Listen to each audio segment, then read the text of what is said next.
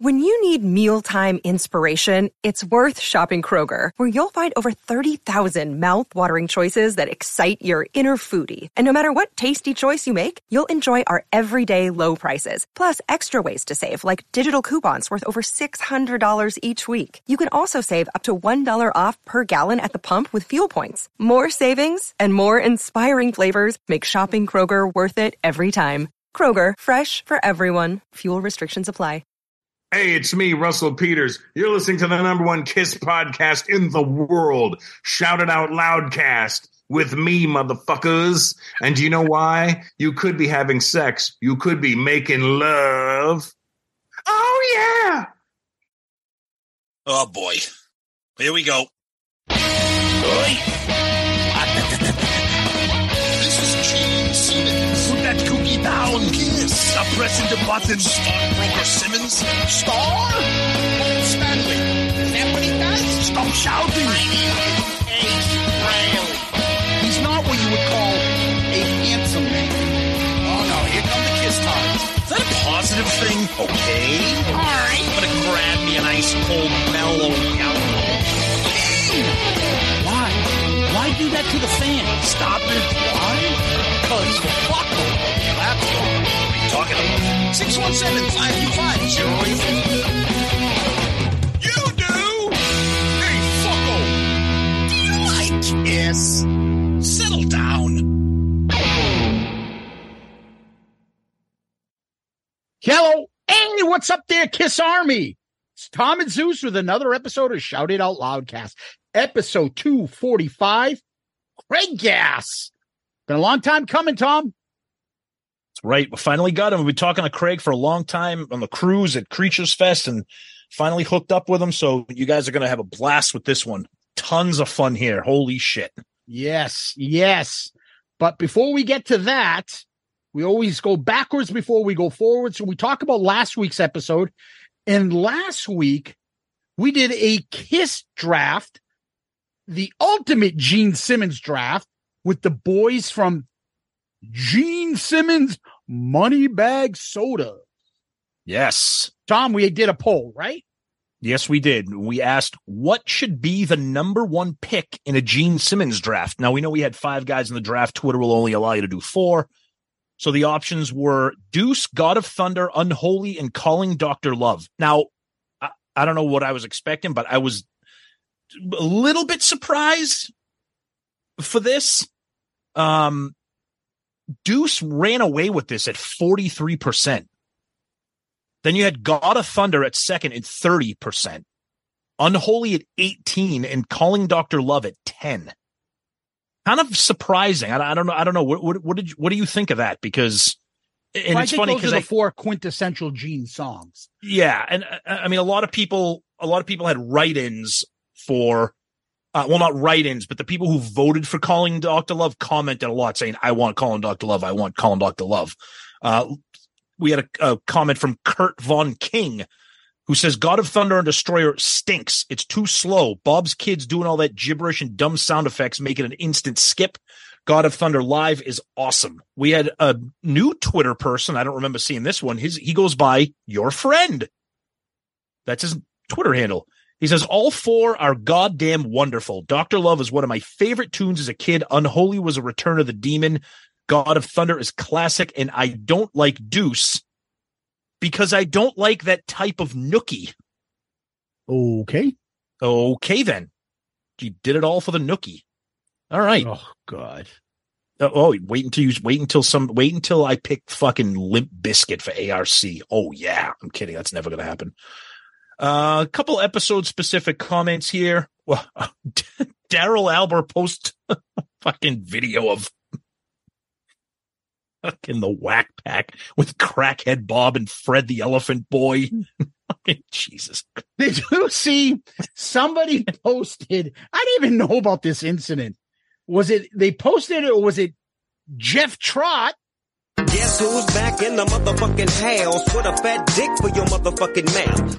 Who sent us a clip. I guess Fred the Elephant Boy shit himself Yep. and, and he came to like a like a meet and greet event for fucking Gary or something. Yeah, no one showed up. And And he, He, just he stayed there and just shit himself. and he had shit in his pants for like, and people were like, "What the fuck?" That's why I'm saying the whack pack for Howard Stern is not that different from the whack pack for Shout It Out Loudcast. Oh, So Elvis Lee Lewis says, great episode, but I cannot believe the awesome Fits Like a Glove, glove sequel known as Any Way You Slice It was not drafted. I like that song. Uh, We said there was a lot of good songs left on the table. All right. And that's what we got for Twitter. All right. On the book of face, uh, Ryan Michael Scott, Courtney Cronin, Dold, Ramaswamy, fucking Tweed Simmons. I'm glad you addressed Kiss's show in Australia. A lot of hate towards it, but I thought it looked awesome. And thanks to Jack Pinocchio,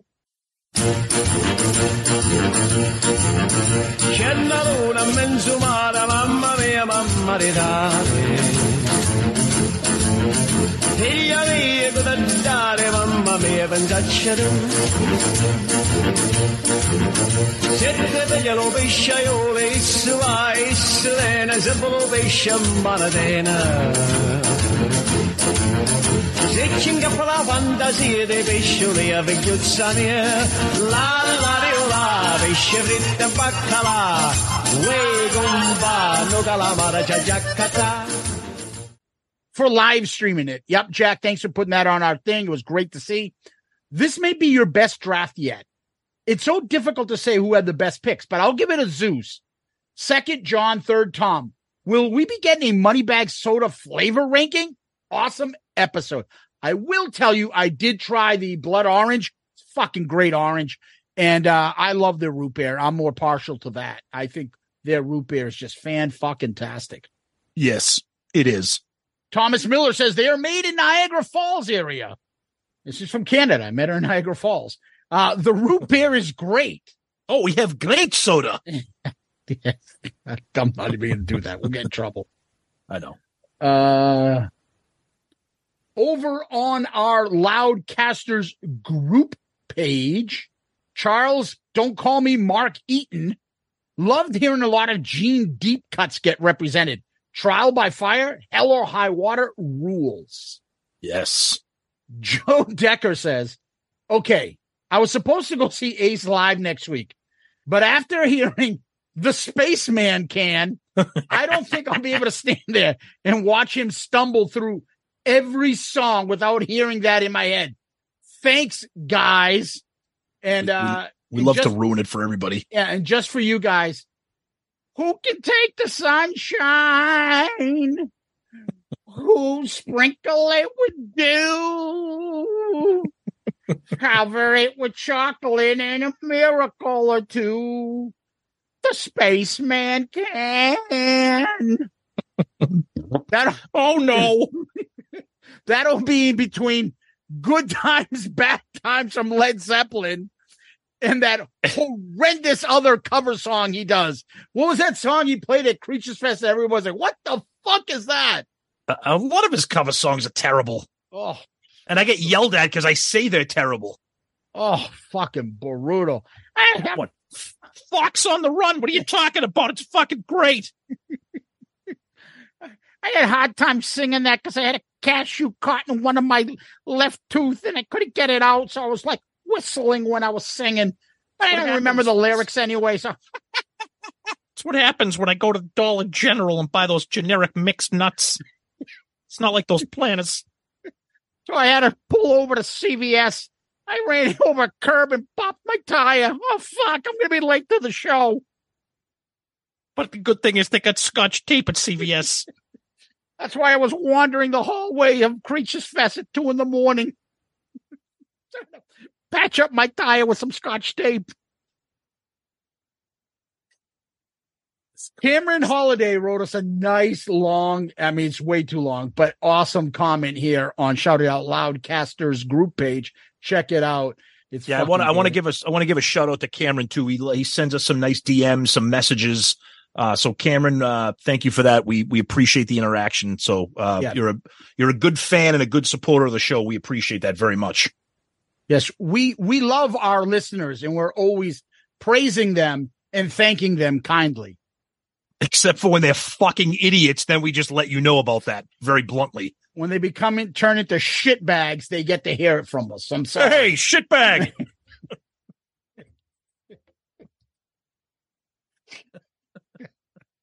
I'm sorry. That just threw me off. well, we got the giggles because we're recording this pod right after we just finished with Craig, so we got kind of a little Oh, God. loopy. Yeah, exactly. Over on our Instagram, Junior Vintage, which is Mr. Antonio 2005. Great episode, TNZ. Not surprised there were so many 1980s jeans soon taken in the strap. Some faves for me are Only You, Saint and Sinner. Yeah, too good. I'm uh, telling you, a lot of fucking good songs left on the table. P.S. In another life, could you ever imagine Sammy Davis Jr. singing Ace Frehley songs? I think Sammy would have a blast doing speeding back to my baby, dark light or snowblind. Hey, speeding back to my baby. She told me to rip it out. I'm snowblind. Don't touch me down there. All right, that's a family guy thing. Okay, here we go. Sever Hake. Disappointed that Hake style didn't take Domino, my favorite. Now, I believe that's the better half of the wallet. So Mrs. Wallet was upset that Mr. Wallet didn't take Domino. Um, yeah. It is pretty amazing. It is pretty amazing that Betrayed got drafted and fucking Domino didn't. Funny you say that because the wallet replied to her, Sorry, I let you down. You ain't satisfied. I know you feel betrayed. Ah, nice. We love Chris. yeah, you made some real big decisions. Stupid. That's from History of the World. All right, over on our YouTube page, Chris Flood, who I, I hear is fucking filtered into other podcasts' comment pages about us, Yep. kissing them off. Like, good, thanks. We didn't ask you, Chris, but all right, all the better. Uh, great show. Phil Esposito and Ray Bourque, though the jabroni who picked Cadillac Dreams to the other Kiss podcast that all have a slow adult. I say, hey, Larry, how do you like these nuts? Jesus Christ. I think he's all over the place. He added like 15 one of our stories together into one comment. A lot of people have been doing that lately, which is fine, I guess. It's like a greatest hits. I guess it's okay. That's the story of my friend tells of the 86 Celtics, where for some reason they were at a practice and Robert Parish pulled out his ball bag and goes, Hey, Larry, look at these nuts. I still Nobody goes, believe that Everybody story. go, hey, Larry, look at Look these nuts. look at this. Fucking pulls out his ball bag. Why the fuck would he do that? I don't know. It's just surreal. Um, Larry. Patrick twenty four twenty says, "Anybody see Richie?" Stay tuned for the end of the episode. We got a new ending. You'll like it. Uh, Chris Petty nine three one says, "We need Sam Loomis updates." Uh, yeah, that you can find that on other shows. I, no one fucking gives a shit. I don't want still a thing. that like that. That's like that brings out the worst of the Kiss Army. That shit. yeah, dude. Like, I I, don't I wanna don't even think that's a. That, I don't even think that's a thing anymore. Yeah. And that's what I got, Tom. Over to you. All right, let's bang out a couple emails here. Uh, we got one from Gino Dvoracek. Sounds like a guy from Sega NHL 94 that we used to play on the Winnipeg Jets or something. Uh, Zeus, I was listening to you saying how much you like Plaster Caster, and I'm totally with you. It rocks. Gene sounds great on that song. The call and answer vocals are awesome and has a really cool solo. Before the album came out, I always wanted to see Gene's love, but never knew how, how to go about it. That's why it was so good to find out that, well, all I needed to do was just ask her. so not only is it a great song, but it really helped me out with that problem. I just thought I'd share it with you. Take care, Gino. nice. Sounds like Oleg Tverdovsky from the Anaheim Ducks in the 90s. Oh, there you go. Okay. Scott Greer, great episode with the guys from Moneybags and the Gene Draft. One thing it's made me do is take a deeper dive into the catalog and give another listen to some songs. I also like short tempered Tom and Zeus. I don't know if there's any other version of us, but go ahead. Your comments are funny and frankly honest. Reminds me of myself dr- driving in traffic when I come across a lot of fucktards. These draft episodes are ones you can go back and refresh yourself on songs that you may not have listened to in a while. Keep them coming. Those boys at Moneybags are going to create a mellow yellow type drink asking for a friend. Ah, yes. I love that. yes. Our good buddy AJ White, great episode, guys. Some amazing picks along with some very odd ones. You guys should get together again and draft the remaining songs.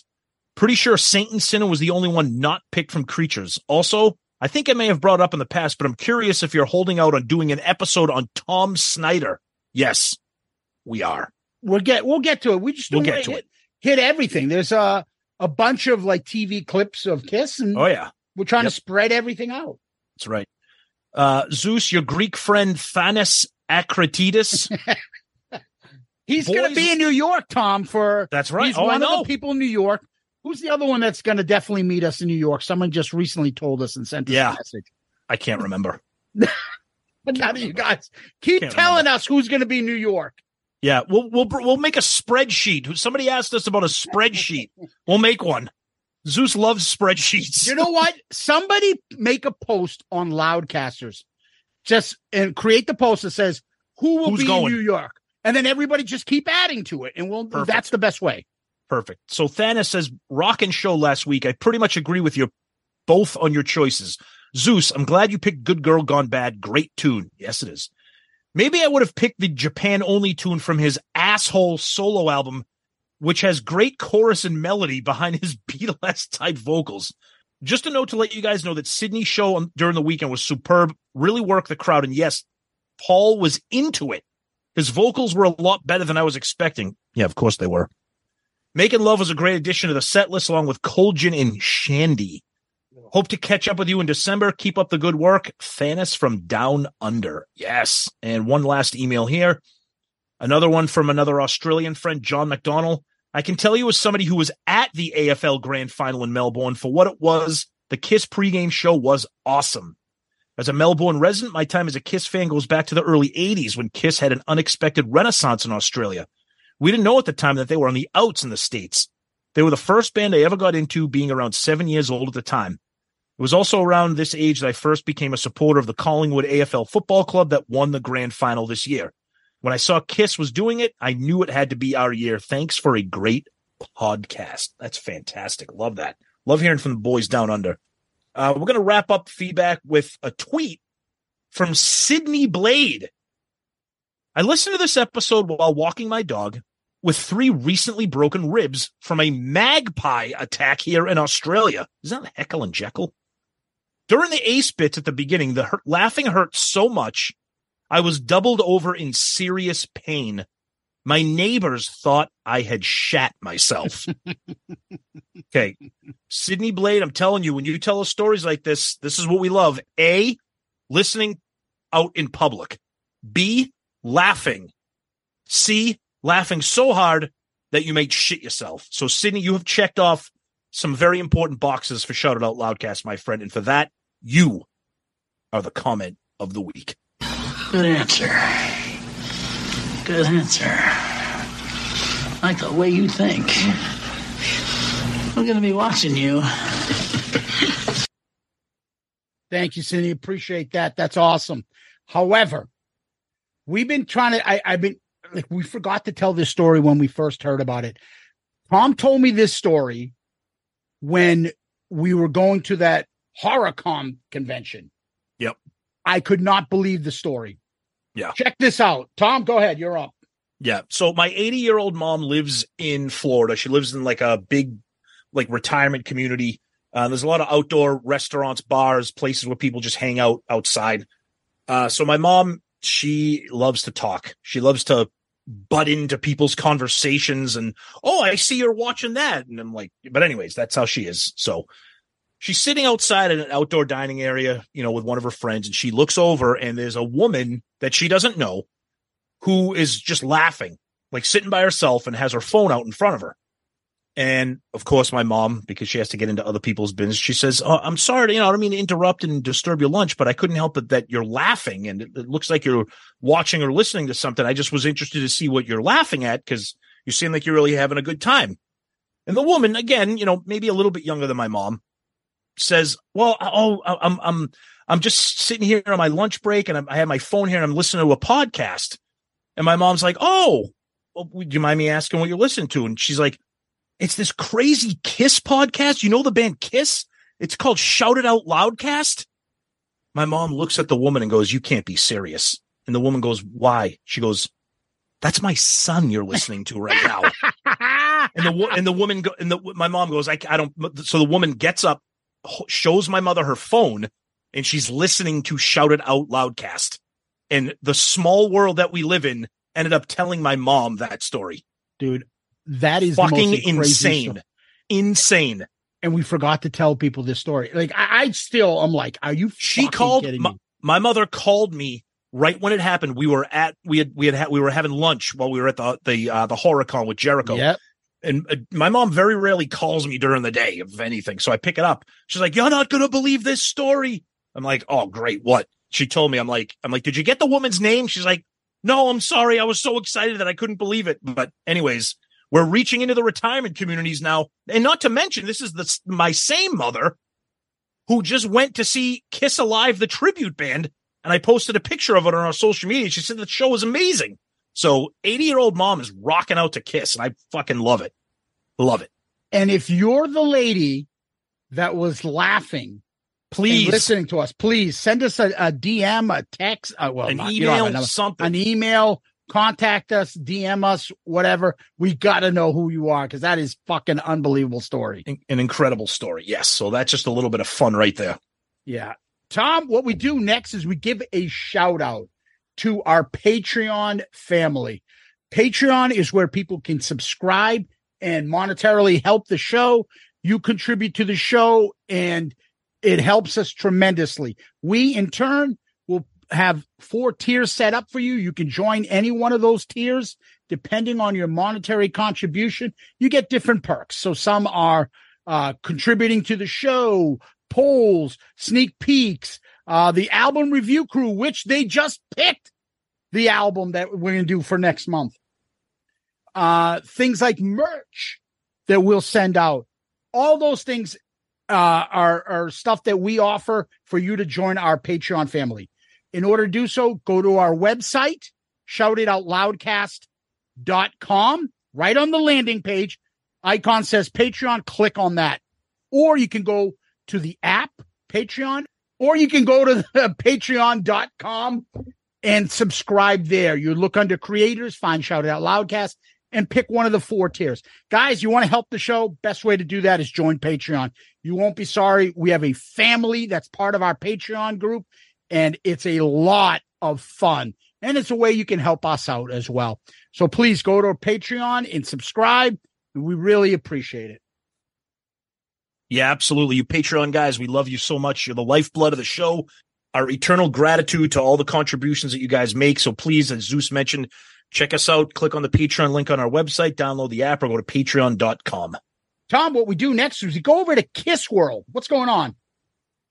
Yeah, so the big news this week was the cancellation of the Dubai show. Um, you know, there hasn't been a specific statement, but I think it's obvious that due to the unrest and uh, the disasters that are going on in the Middle East and Israel and et cetera, et cetera. Uh, so that show has been canceled. Unfortunate for the people in Dubai. Maybe now somebody else can go pick up the Dubai shit that you got three years ago. Um, so that was canceled. Another thing, Zeus, that you discovered today was a Yep. lawsuit involving the band. Yeah, I, Rolling. Uh, I saw this on Blabbermouth, but they're saying they're saying according to Rolling Stone, uh, Francis Stueber. I, I don't know how you pronounce his last name. Stuber, Steber, whatever. Yep. Uh, Stuber, the longtime guitar tech of Paul's, who died in 2021 when he had COVID, um, filed a lawsuit. So the family of his filed a lawsuit for wrongful death against Kiss, Gene and Paul, Doc, Live Nation, and the Marriott International. They're all named as defendants Yep. um, for wrongful death. They say they're, you know, lax uh, COVID protocols, all that. I'm not going to fucking litigate this shit right now. No. But I, I made a comment myself. It'll probably settled out of court PR reasons and nuisance reasons for lawsuits like this. But good God, if companies could get sued because people got COVID while working somewhere For- forget and it. they died and they're suing everybody, I'm Forget it. sorry. It. was a pandemic. Everybody went out and did what they did at their own risk. Unless you knowingly had COVID and coughed on me for me to get it Right. purposely, I mean, Yep. it's a it's a pandemic. Yep. You know, um, Yep. it's sad that it's going to happen because from all uh, uh, my understanding was Paul was very close with him. And Very. This is going to make things difficult, just like the Carr family when he passed. That they have there's going to be this ooh kiss in the in that person, and they can't probably express themselves for losing a friend because there's litigation involved. And uh, it's too bad. I'm sorry to see this, but again, my opinion, they'll settle it out of nuisance reasons Oh yeah. and Yep. PR reasons. But I don't think Kiss is responsible. If this went to court, they would win, in my Yeah. opinion. Uh, other stuff in the news: a recent announcement of another appearance by Peter Criss. He's he's going to be at Mad Monster Atlanta, uh, November seventeenth and eighteenth. Um, he'll be doing photo ops, um, kind of like what he did, I think, at Creatures Fest. So that's kind of cool. So it's nice to see Peter out and about. He's obviously doing a couple things uh, in New Jersey, and then you got this down in Atlanta right around the little bit before Thanksgiving. So that's cool to see Peter out and about. Uh, so always good to see Peter active and obviously healthy. So other than that, not too much. So couple couple things going on there in Kiss World. Yeah. So, Tom, what we're to do is take a quick break. Uh, I'm to tell Ace that that it's really Gene that's to come on our show. Hey, Gene. Hey, Gino, buddy. Can you hook me up with a couple bucks? I, I could use a break. Hello, Pantheon podcast listeners. Christian Swain here to tell you more about my experience with Raycon earbuds. Our family now has three pairs of Raycon earbuds around the house, and my wife just grabbed a pair of the Headphone Pros to replace some headphones from a company that was double the price. And yes, she loves them. Now, if you haven't pulled the trigger on a pair of Raycons, or even if you have, but you're in the market for another pair because they're just that good, well, now is the time to check them out because they just launched their upgraded model of the best-selling everyday earbuds. With Raycon's upgraded everyday earbuds, now you also get active noise cancellation, ergonomic design, and multi-point connectivity that lets you pair with two devices at once. New quick charge function, three customizable sound styles, plus awareness mode. Available in a variety of vibrant new colors to complement any and all skin tones. I even have a pair of earbuds in a cool green color. I have tried just about every earbud known to humankind and these Raycons are fantastic. Seriously, if you've been wanting to check out Raycons, there truly is no better time. You're going to ask yourself why you didn't check them out sooner, and Raycon offers a 30-day happiness guarantee. So, what are you waiting for? Go to buyraycon.com slash Pantheon today to get 20% off your Raycon order, plus free shipping. That's right, you'll get 20% off and free shipping at buyraycon.com slash Pantheon. Buyraycon.com slash Pantheon.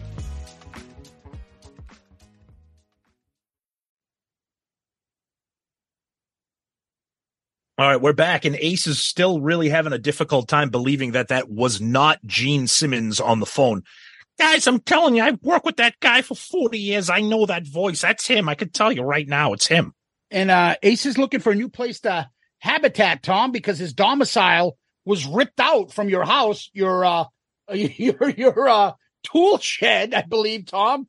And Well- uh, you're putting a new home in there for Ace. A little. That's right. That's right. Tom, don't put a little bunk bed in underneath the desk like George Costanza did. You know, right there. I can make a, Oh, take a nap. He's gonna love it. It's gonna. This is gonna be luxury accommodations compared to what he had before. So yeah, as soon as it's all done and ready, I'll uh, I'll tell Ace he's got a place to stay. Perfect. Hey, when I order Domino's and they leave me a couple slices, where can I tell them to go? Does it have a separate address? Apartment B. Watch out! my- Watch out for the for the shit on the grass. Oh, from Tom's dog, Scout. No, that wasn't No. Scout. That's me. You accidentally locked the back door, uh, Ace. That wasn't an accident. Tom, you gotta build a little potter, water potty in the corner too for me. Hook me up, please. God. Anyway, Tom, we've been uh fans of Craig Gass for quite some time. All Kiss Army fans are friends of Craig Gass, uh, the comedian, hilarious, who's been on you know TV shows, everything from like Sex in the City appearances. I think King he was on King of Kings of Queens. He's Yep. obviously known for uh being on the Howard Stern show, on the Kiss cruises. He does his incredible impressions that like Gene, Al Pacino, uh, Christopher Walken. He is a fucking hilarious comedian. Uh, we've been friends with him quite some time. We were uh, finally got our our uh, our schedules connected to where we could get him on, and he has a great announcement to make. So uh, yeah, Craig Gass.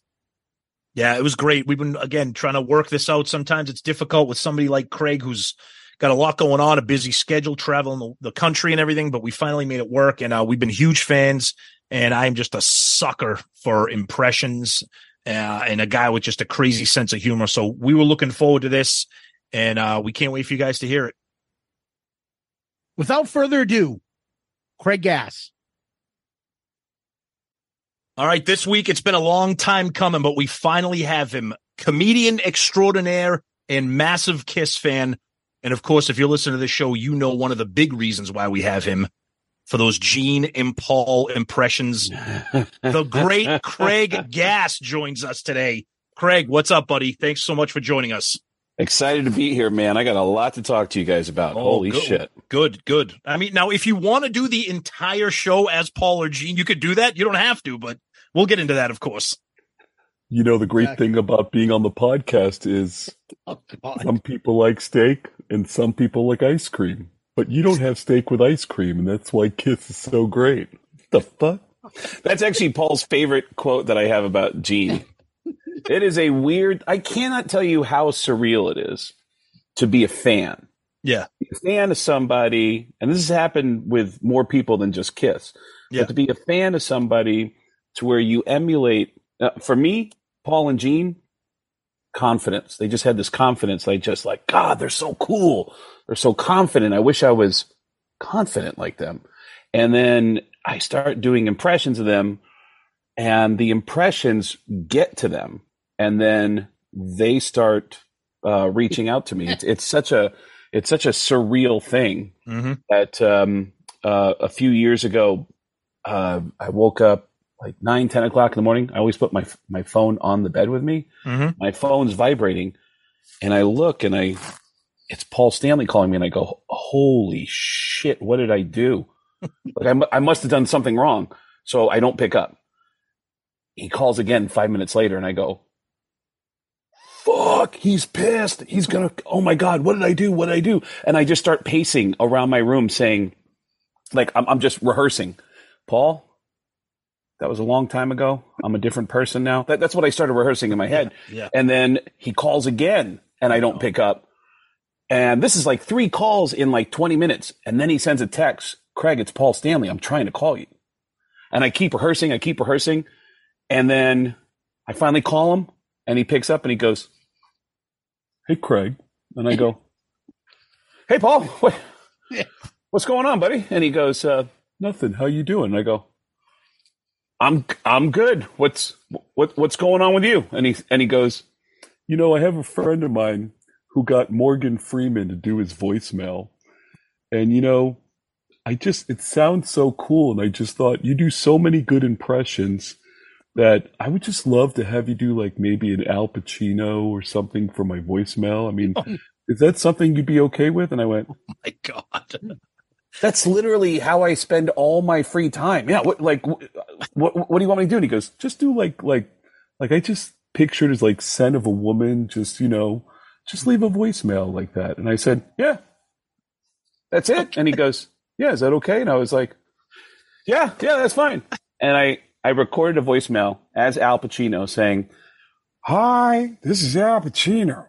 You've reached the voicemail for the Star Child. Leave a message and get to the point.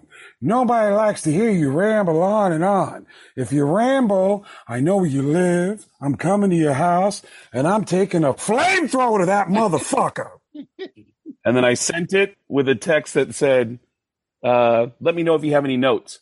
He texted me right back and said, yeah, I have some notes. and I was like, oh, what? Oh no! Said, "Why are you cursing?" And I go, "Oh, I just I thought like Al Pacino." And he goes, "No," he goes, "Do it and don't curse." And I go, "All right." So I did it again. Wow. I, I did it again. And if you think about it, Paul never curses on stage.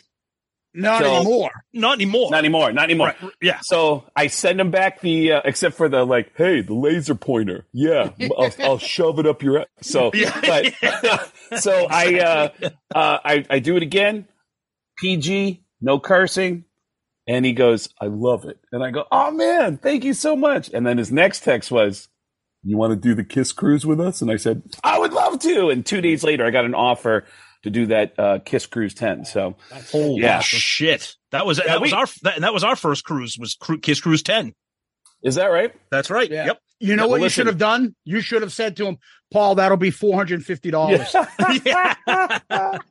dude that guy i mean we got a lot to like backtrack on and explain. Oh, explain we everything will. Oh, yeah, we will. but that guy has been so nice to me getting me uh, every time i go to a kiss show anything you need i'll bring comedians with me and i'll i'll I'll hang out. They'll get me in the show for free. I perform with Kiss. It's I owe that band a car Really? at this point for all the all the shows they let me go to. And the whole reason I'm on with you guys is to promote the craziest idea, which is I'm going to do in three cities where mm-hmm. Kiss is performing. I'm going to do a full comedy show about Kiss. The oh. entire beginning to end is essentially what I've done the Kiss cruise. When I go on the Kiss cruises, I end up I doing two Yeah. separate hours of comedy about Kiss. Yep. And all my run-ins with Kiss over the years. So two separate hours. So in uh, Seattle, Austin, and New York. The the the order is actually going to go Austin, then Seattle a week later, and then New York a month later for the final shows in New York. I'm We're doing. gonna be. We'll be there. We'll be there for Uh, both shows. is that right? We're gonna. Oh yeah, we're gonna be. We're gonna be in New York one City. and December two. Yeah. Yeah, we're gonna be in New York City for that entire weekend. So Wow. So in New York City, I'm doing uh, November 30th and December 3rd. I'm doing the night before the final shows and the night after the final shows. And Maybe we can- I mentioned it once on Eddie Trunk last week. Yep. Yeah. And just mentioning it once, like the, this buzz started, and I, I started getting text messages from musicians who want to just see the show. Obvious, obvious musicians texted me about coming to the shows in uh, in New What's York. What's that mean? Obvious. What do you mean? Oh my god! I- Well, it's I want to be able to say it, but I don't want people to come to see them. But it's it's obvious. And then I started getting text messages from uh, musician friends of mine in Seattle, and it just made sense to do one in Seattle too because I have a ton of musician friends in Seattle. By the way, yeah. uh, Mike McCready, who Oh. is uh, Mike's on my comedy special. He shows Love- up on my comedy special. Love that guy.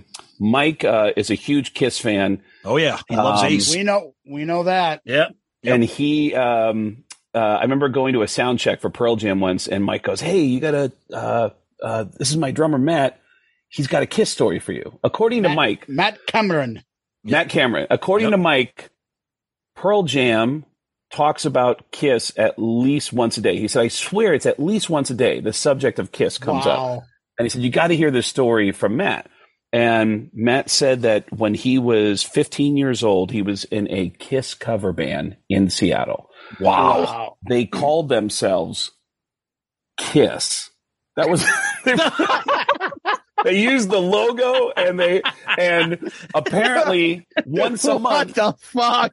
once a month they would do shows at uh, friends' houses, and they would put put flyers around the school, like this Friday at Zeus's house, 8 p.m. Kiss and the Kiss logo, and here's Zeus's address, and and uh, and so they would do that once a month, and he gets a letter in the mail. Matt Cameron Oh, yeah. in the Oh, mail I, I, I can imagine. from Casablanca Records. And Matt, at 15 years old, goes, Holy shit, we're getting signed. We're getting signed. We're getting signed. And he called He calls all the other guys from the Kiss cover band. He goes, "I'm not opening it until you guys get here. Everybody get. We'll open it up together. I think we're getting signed. I think we're getting signed." All the kids get together at his house, and a bunch of 15 year olds open up a letter that turns out to be a cease and desist. desist. They Yeah. were 15 years old. I love that story. That's fantastic. Holy That's shit. fucking great. Yeah, we That's- know Mike McCready is a lot of those guys, uh, and we know the whole thing between Alive and the solo and all that stuff is Mhm. very Kiss oriented. And Mike McCready is just a, fa- a favorite of ours. Favorite of ours, We- absolutely. Yeah, we we were in college when Pearl Jam exploded and all that stuff. Mhm. So we kind of treaded that line between the hair metal stuff and the grunge. Mhm. Grunge is more college, hair metal is in high school. Love Mhm. that shit. It's Oh, fucking yeah. great. Oh, yeah. But Kiss was the common theme for all that. And that's where we met in college. And That's that right. Kiss love where everybody is. This is before the makeup came on because we were in college 91 to 95 before That's the makeup. on. And we Oh, dressed yeah. as, as Halloween in like 94.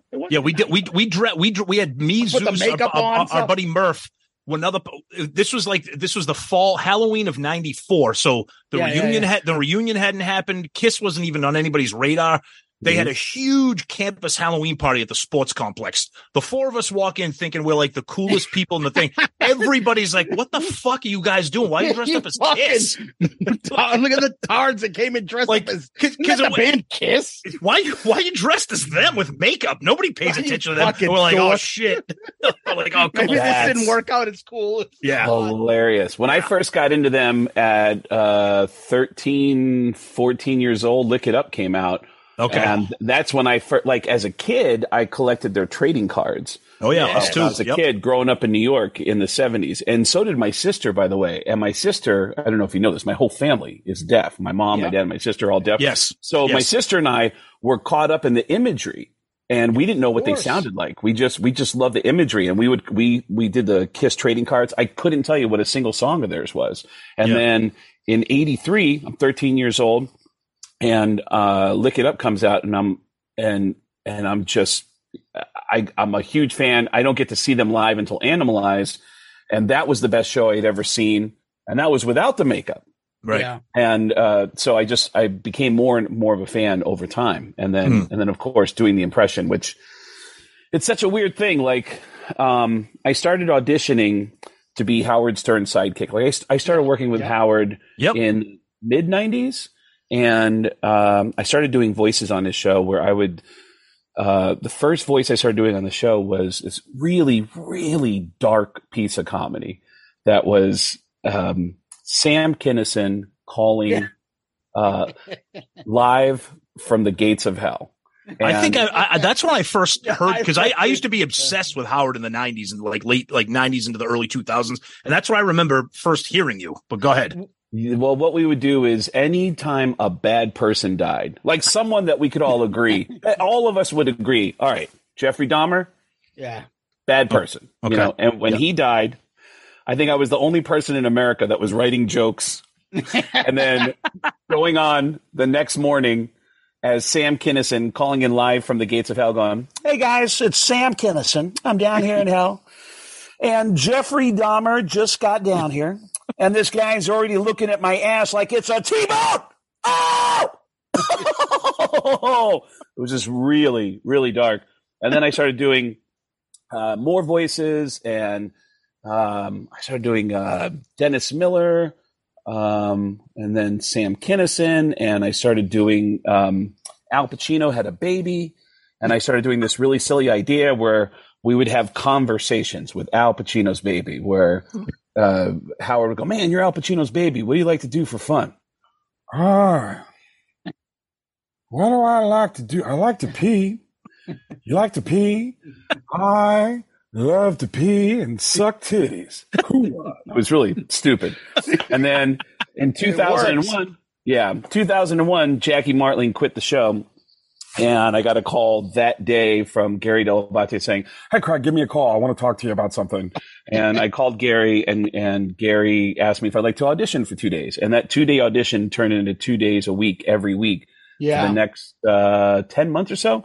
And uh, somewhere along the way, I would tell Howard about my favorite music and about Kiss. And I would tell him how incredible Gene Simmons and Paul Stanley are in interviews.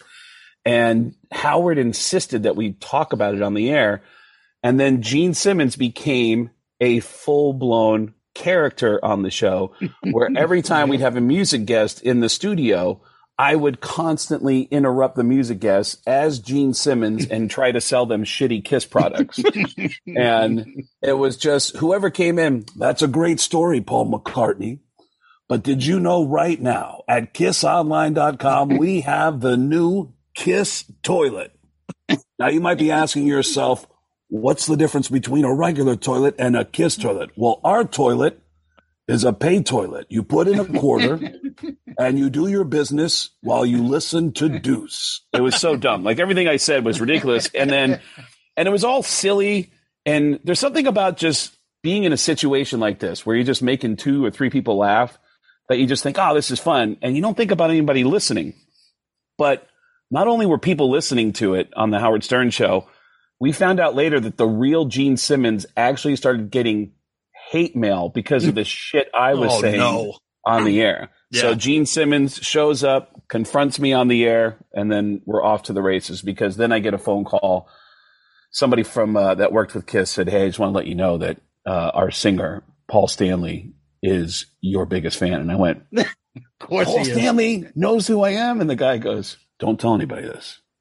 But Paul Stanley loves when anybody makes fun of Gene Simmons. Yeah, Oh, of course, of, of serious? course. Oh yeah, of course. And Yeah. you find out over time they love to rib each other and and Yep. uh, and then somehow I ended up right in the middle of it and getting opportunities because they laughed at themselves so much that they allowed me to come in and be a part of that and laugh uh, at them and with them. So that's yeah. So the it's it's fucking crazy, but the uh, the shows it's um, front to back is just going to be all Kiss material.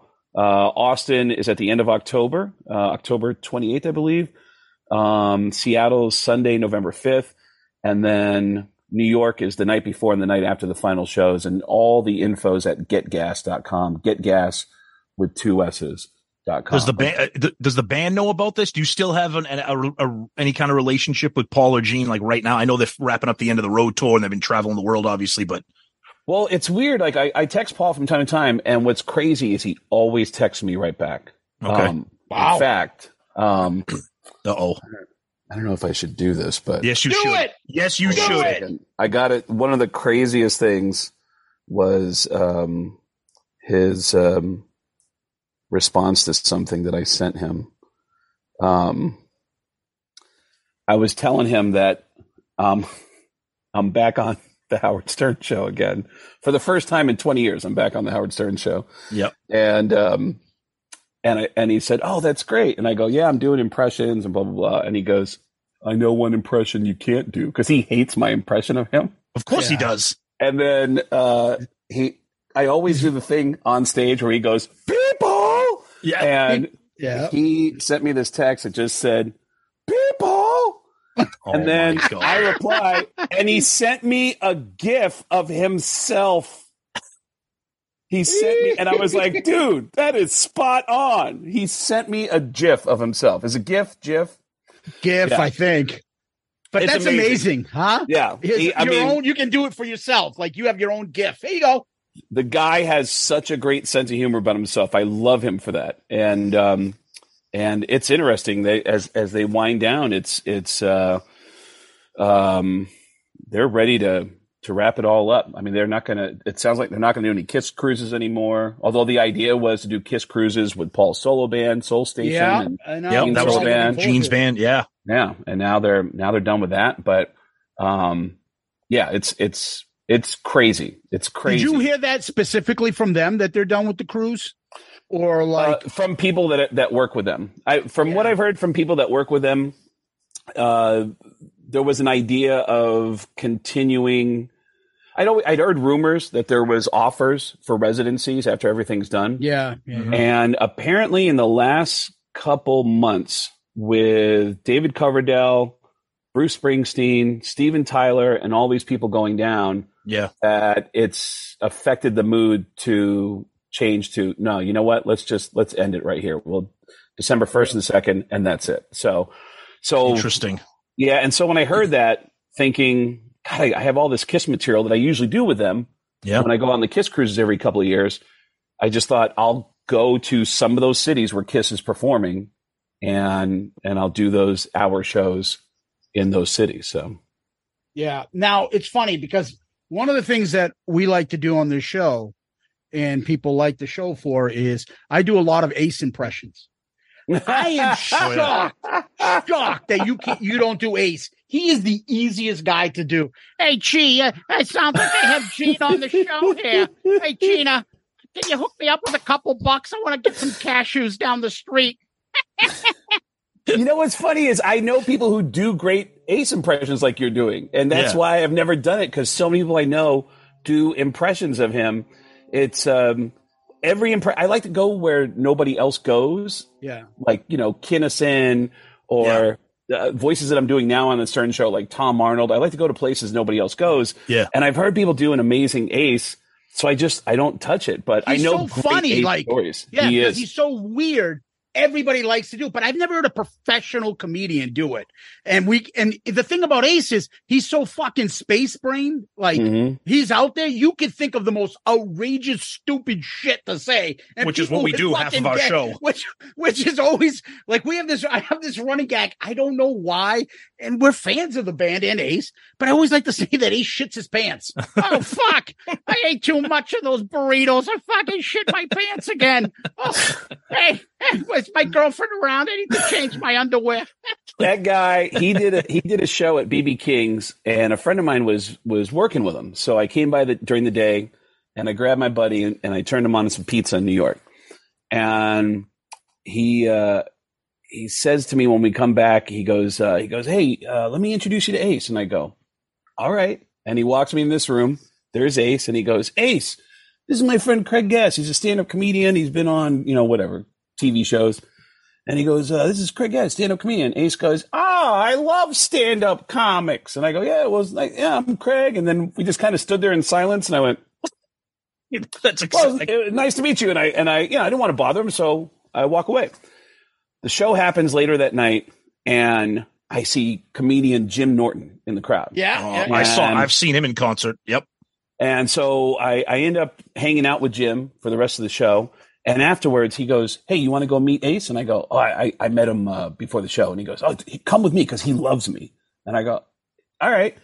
so I go into the dressing room with Jim Norton, and he goes, "Jimmy," and he gives Jimmy a big hug.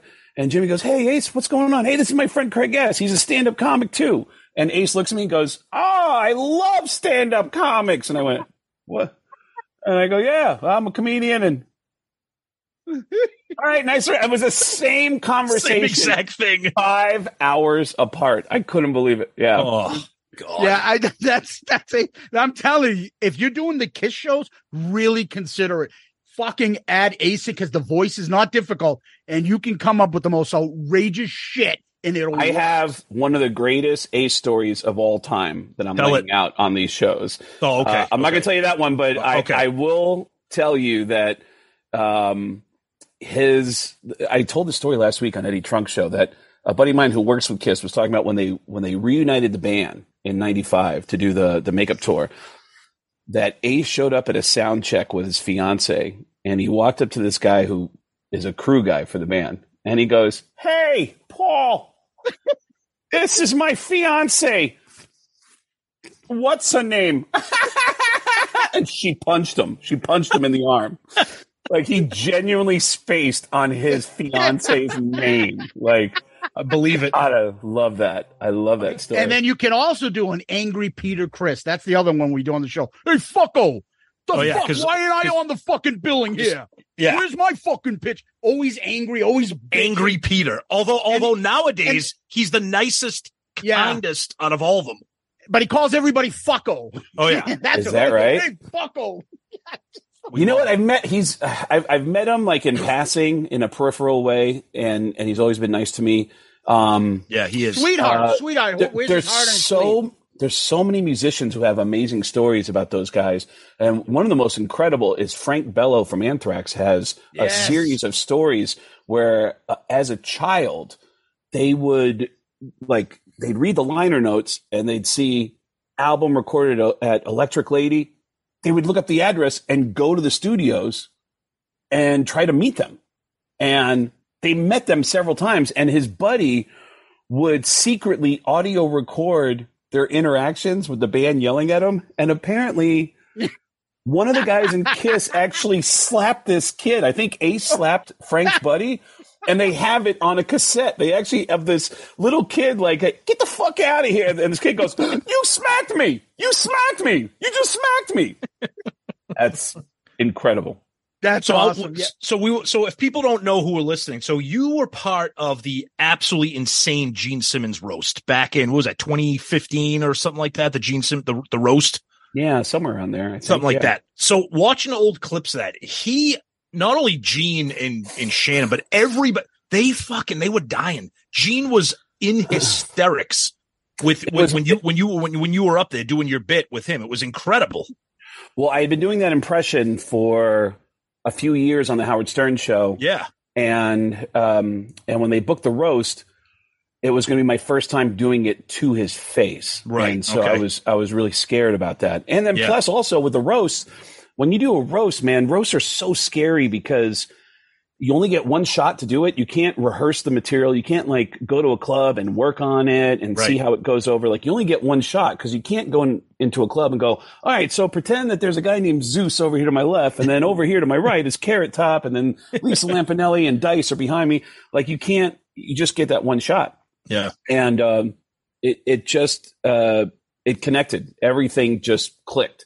And, uh, Gene sent me a gift afterwards. Um, it, uh, it- it's just surreal to do an impression to somebody's face. And then, of course, everyone that's related to Kiss starts coming out of the woodwork, which is what's happening right now from musicians and uh, employees and former employees of Kiss who want to come out to these shows that I'm doing. Is everybody sharing their stories? Sebastian Bach has the greatest story about going to Gene Simmons' house, and he goes, Dude, that fucking guy has a fucking Kiss museum in his fucking house.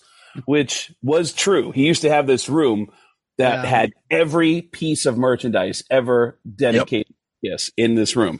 And Sebastian said he walks in and goes, I walked in, there's like a bag with like 100 Kiss cell phone covers. and I was like, dude, What the fuck is that? and Gene goes, That's our new promotion for Kissmas. That's our new Kiss cell phone covers. Can I have one of those? I wish I could, but if you go to kissonline.com, and he wouldn't give him one piece of plastic. Yeah. Oh God. Yeah. That is one of many, many stories that you'll be hearing at these shows that I'm doing. Yeah, but yeah, it's it's it's crazy how many people came out of the woodwork. But talking about the roast, the roasts are frightening. Um, there, uh, I would think so. Yeah. there was some there were jokes that were cut out that never made it to the Really? yeah. Um, there were jokes about Gene's hair that never made it to the final cut. There was Lisa Lampanelli first words out of her mouth were Gene Simmons. I've seen better rugs in rapist vans. And it was like, oh my God, that was her first line of the night. Oh, and that got man. cut. Yeah. Yikes. Yikes, that's right. Yeah, but that night being able to do that uh, to uh, Gene's face, and he couldn't have been nicer. By the way, his kid Nick Yeah.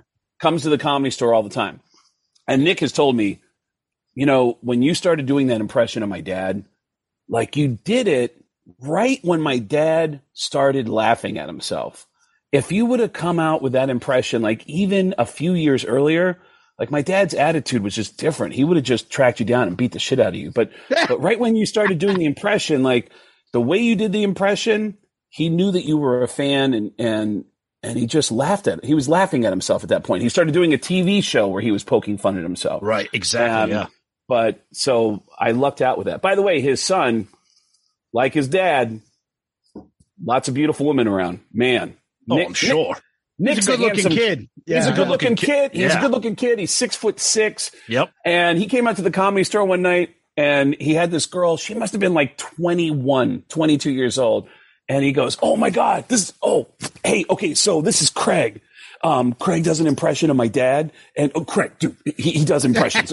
Craig, Craig, do um, do Christopher Walken for her right now. And I go, hold up, do you know who Christopher Walken is? And she goes, no. And I go, and, and Nick's like, Nick goes, no, no, no, you'll you, you'll know as soon as you hear the voice, you'll know. Just, just do it, just do it. She'll love it. She'll love it. And I was like, Listen, I don't even know if you know who this guy is, but he talks really weird. And every once in a while, he says the word cowbell. pow. And this girl goes, good for you. And I was like, Nick, you fucking asshole. you fucking asshole. You just Oh. made me look like, and I knew I was going to look stupid in this oh situation. God. Yeah. Yeah. Nice. That's fucking Nice. funny. Yeah, the um, I, I'll never forget. I mean, I watch it. My brother, who's not a big Kiss fan at all, like quotes that fucking roast Oh, it's awesome. constantly, and Yep. yours when you were doing the Al Pacino. Well, Oh. I don't know. There was some word in there about like some phrase of like, yeah, it's something for retards. Yeah. The, uh, um, oh God, it was poetry. Um, oh, you were talking about lyrics from Animalize. yeah, from it the, was, uh, from the book of Animalize. Yeah, I from the book of was. Animalize. that's right. Yeah, you said it's like something that's like Shakespeare for retards or something like It's, that. it's something like- so frightening to look somebody in the eye and do those jokes to their face. When I, I did a roast at Corey Taylor, and my worst jokes were about Zakk Wylde. And they put me right next to Zakk Wylde on. Um, they seated me right next to him, and one of my jokes was something about you used to be such a pretty boy. Now you look like now you look like a Hell's Angels butt fucked Harry and the Hendersons. It was something something about a bunch of hairy people all butt fucking each other. And then when I sat down, Zakk was laughing his ass off, and he he was laughing and enjoying himself so much that he just kept punching me in the arm, like "That's funny, brother. That's funny." You know, it's like I get it. You got to stop liking me. You have to stop liking me because this this is physically hurting me. Yeah, it's I remember that one. I think someone had said something like, uh, new Zakk looks like the guy would fuck the old Zakk in prison. it's like the pretty boy. Or something like that. Yes. like the guy who would get raped in prison for, by new Zakk. and that's a bummer to like to be a fan but have to think of a, of ways to insult somebody that you're a fan of i mean i'm the biggest anthrax fan Yeah. and scott ian and i have done a couple of rows together and some of my best jokes have been about and he knows i will hit him up at least once or twice a year begging to get into an anthrax show Yep. and i said something about anthrax what a great name for a band that makes everybody fucking sick oh God. if someone comes to your house to a party and says, I brought some anthrax, you hope they're talking about the disease. Like all the jokes I had was about how shitty the band was. And Scott's like, what the? And I go, it's a roast. I got to say something. It's a roast, you know? Jamey Jasta, Jamey Jasta, who's one of the nicest guys on the planet, he was on the, I think he was on the Corey Taylor roast and love that band, Hatebreed. And I, I said, Hatebreed, a lot of people uh, believe that Hatebreed is a white supremacist band. I've listened to Hatebreed, and I can confirm not only are they not a white supremacist band, they're not even a music supremacist band. like I, it's just that's what you have to do. You got to shit on your friends. Yeah. So Yeah, But definitely. I also heard, and I asked our good friend there, uh, well, what do I usually call her? Courtney Cronin, Tweed Simmons, fucking Yeah. Kulik Lane, Yeah. Tim, Tim Scott, Michael Scott Dole, whatever the fuck her name is. everybody loves Courtney. oh, she's yeah, the best, of she- course. I remember Lita Ford being on one of these Yep. and was fucking ripped apart. And she looked like she had no idea it was coming, like got really fucking upset about it It didn't Watch- get what was going on. You can see it at the very beginning of my segment of that was the roast of Dee Snider. I'm on the other side of the stage. I'm on the other side of the stage, and the jokes, like you know, look, it's a roast, man. It's Yeah. it's you know when you're sitting on that stage, yeah, you've got jokes and you're prepared to attack everybody, but you know that you're standing on the stage with everybody and you're going to get attacked too. So you have to laugh along with it. And I, my whole family's deaf, so I got a big target on my back where, you know, you'll hear someone go, man, I don't know if you guys know this, but Craig's whole family is deaf. And I'll already start laughing and going, ha, ha, this doesn't hurt my feelings at all. You know, but you know that the jokes are going to be ruthless, and they're jokes. Yeah. I could see on the other side of the stage that Lita was not having it. I could see her body language. Found out later that right before I walked out, Scott Ian said that Lita goes, "I'm just going to leave," and he goes, "No, don't leave." And she's like, "No, I'm just, this, this is I, I wasn't prepared for this."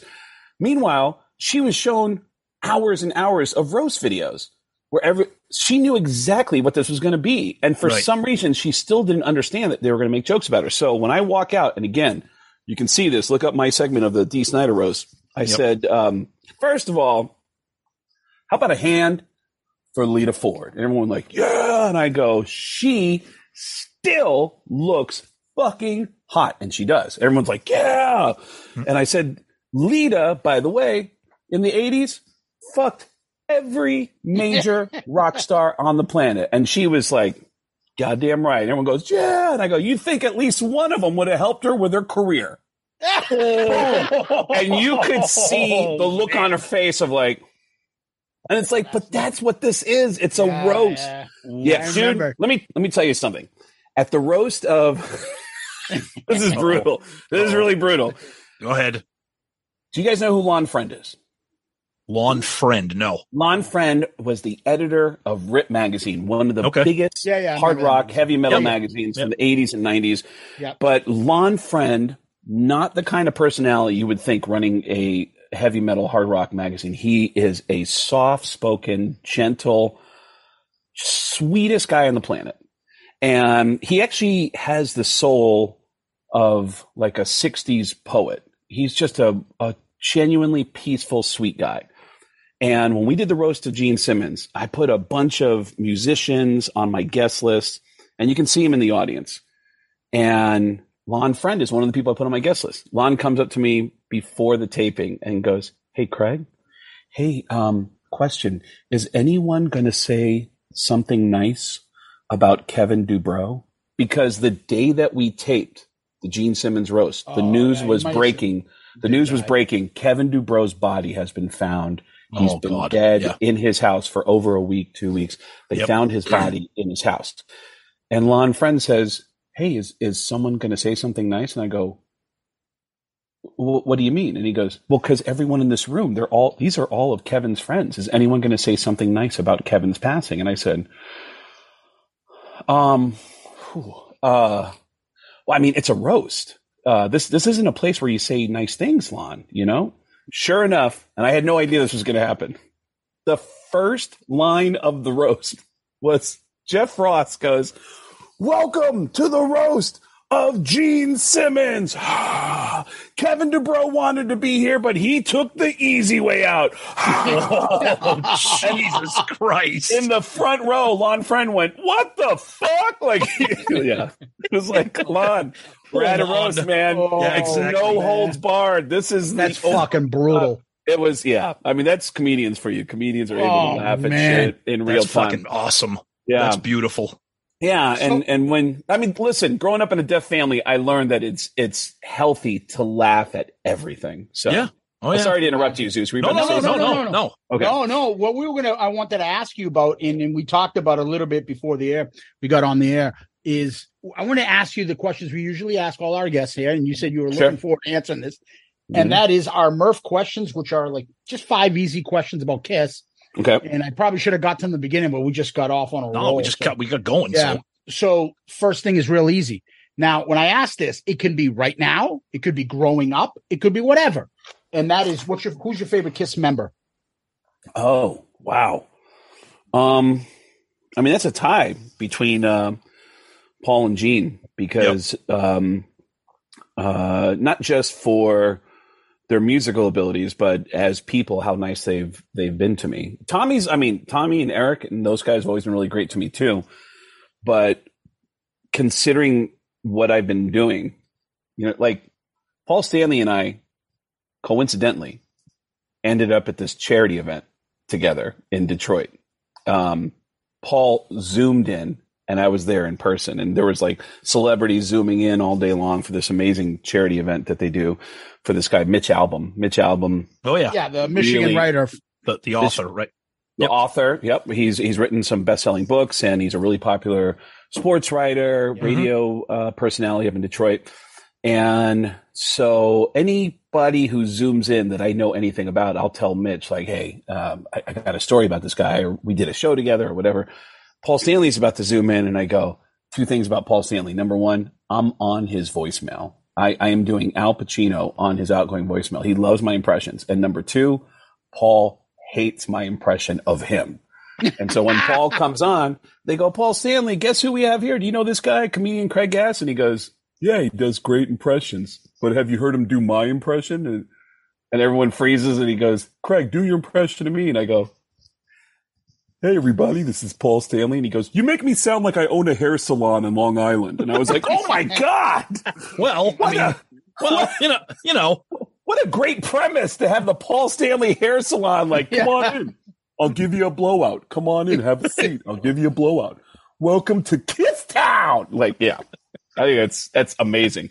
It But uh, but yeah, so tie between Paul and Gene. That's a long-winded answer. Sorry about that. no, it's okay. no, Yeah. no, Oh, it's all good. Do you have a favorite Kiss song? And it could be again, growing up, right now, last week, whatever. I have two favorite Kiss songs, which brings up a funny memory. okay. John 5, who's playing guitar now, Motley Crue. Yep. I ran into him at. Um, he does. Um, he has a, an Instagram page called uh, Knights in Satan's Service. Yep. um, and it's it's just all things Kiss. And I see John. Uh, we ran into each other at a concert, and John goes, "Hey, do you mind? I have this page called Night in Satan Service, and I just ask people like a question of the week about Kiss. And this week's question is, "What's your favorite Kiss song? Do you mind if I do a thing with you and, and film it for my Instagram?" I said, "Of course." And he goes, "All right, let's do it right now." He goes, "Are you ready?" And I go, "Yeah, let's do it." Are you ready? Three, two. Hey, it's comedian Craig Gass here. You might want to Google that. I am a massive Kiss fan, and I actually have two songs that are a tie for my favorite Kiss songs of all time All Hell's Breaking Loose and Unholy. Both songs, coincidentally, written by the same person, Vinnie Vincent, which is why I now own a long line of women's leisure suits. And he went, Oh, you can't say that. You can't say that. And I was like, No, that's great. He goes, No, you can't. He goes, We got to redo that. We got to redo that. And I was like, Dude, it's a. It's a funny joke. He's like, no, we got to read. And I was like, man, that is a funny. And he made me redo it. So, but that is the answer. All hell's breaking loose. I always love that song. I always love that. Oh, yeah. Same here. Same here. Yep. One of Yeah. my favorites. Fucking kick ass riff.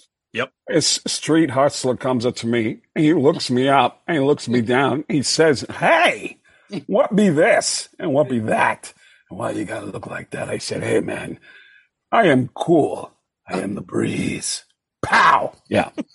and then the timing of Unholy is what makes Unholy so powerful. Yeah. The fact that they were that many years into their career and came out with this unbelievably hostile song was just so impressive. Badass. Yeah. I love that song. That's that's one of my favorite songs of all time is Mhm. Unholy. Fucking- Love Nice. that Oh, that's uh that's Tom in Revenge. you can that's talk me about right that there. for Yep. years.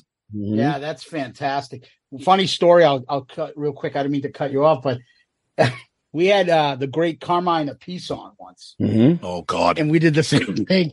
Like you played with Vinnie Vincent, and, and he's just like so old school. Doesn't even realize. Yeah, he's a good guy. Then he became weird. I don't know. I always thought he was a. I always thought he was a. I didn't know he was a fucking transvestite. I don't know. what the fuck- I don't know Wow. what oh, yeah. the fuck he is. Yeah. And then uh, meanwhile, during the interview, he says a couple things about like Rod Stewart or Jeff Beck. He calls, writes back. He's like, "Hey, can you take out that stuff I said about Jeff Beck and Rod? Like, Not the stuff Beck- about Vinny. Not the stuff about Vinny. I'm like Jeff Beck and Rod Stewart what? are not listening to us. And fucking, I can't have you say I thought the guy was just. but now I, I he's like a That's-. That I'm reminds like, me when when I first started doing fuck? When I first started doing stand up, the first big comedian I ever opened for was Tommy Chong from Cheech and Chong. Oh yeah. Yeah. And he was uh, just still to this day one of the nicest, most amazing guys who will answer any question, it seems like, uh, very candidly, it feels like. And I say that because he, um, he was, I was working on this radio show in Seattle, KISW, uh, Bob Rivers Twisted Radio. And Tommy came in as a guest to promote the shows. And um, who's the girl that wrote uh, You're So Vain? Carol. Uh, what's Carol? King? The Big Mouth. No, Carly- Carol Carly Simon? Simon. Oh, is it Carly Simon? No, wait, Carol, Simon. but Carol Carole King is the piano player, right? Carole King is the the songwriter that wrote a lot of Songwriter, and yeah, okay. Yeah, yeah. Carly so Simon sang it. Yeah. I, I'm, cause I'm I'm just trying to make sure I got this story right. So, Okay. uh, Tommy Chong comes in and starts talking about uh, Cheech and Chong, and uh, questions are coming up. I didn't even know were part of their history. Someone said, "Is it true that one of the Beatles uh, played in on a Cheech and Chong song that is not credited?" And he said, "Yes, George Harrison plays on Basketball Jones." Um, and then he stops and says, "And uh, yeah, George is uh, he's a he was a big doper, big doper, like to smoke a lot of dope, you know."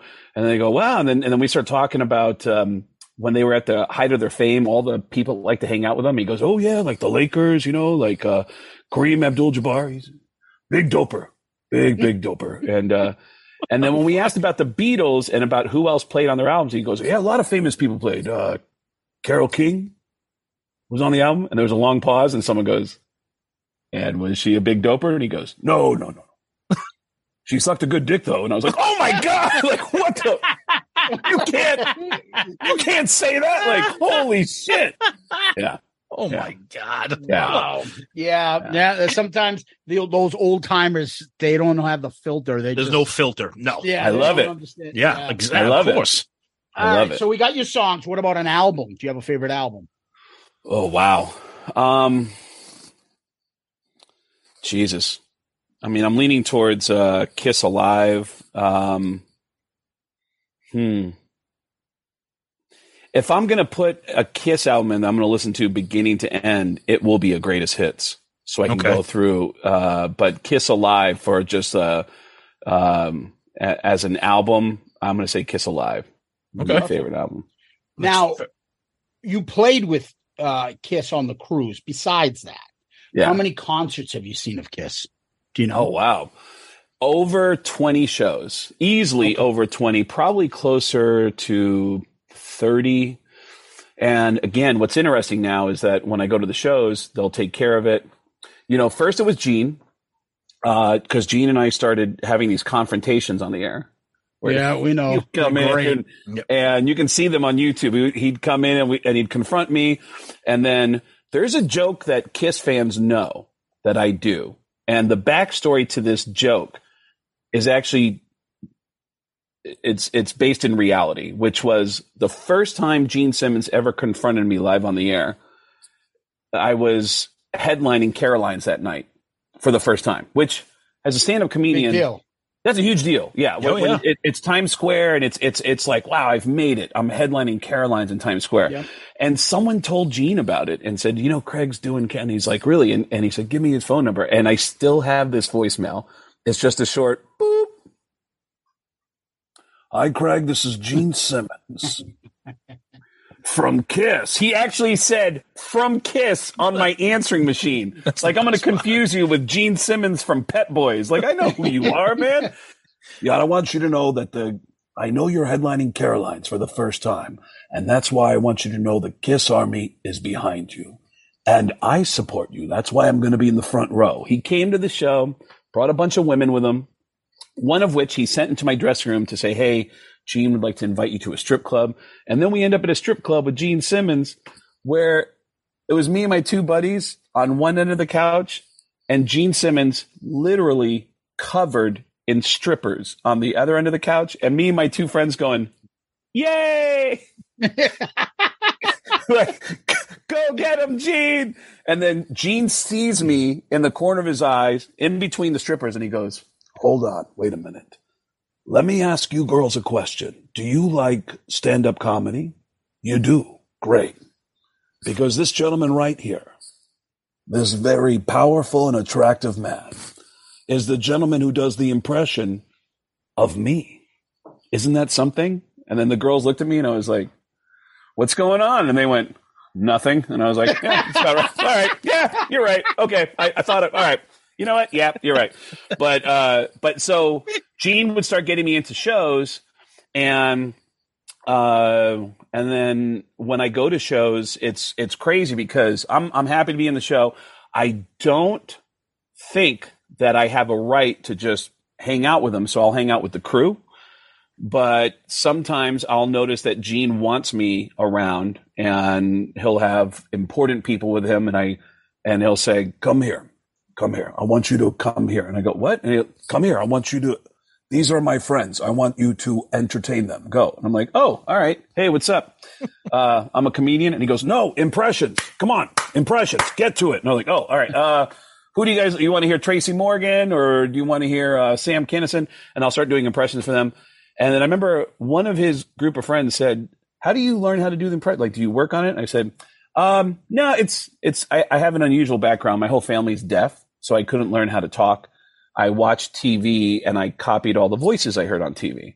And that's how I learned how to talk. And they go, is that true? And Gene Simmons goes, it's true. His family's deaf and he's dumb. And I went, what the fuck? That's not even.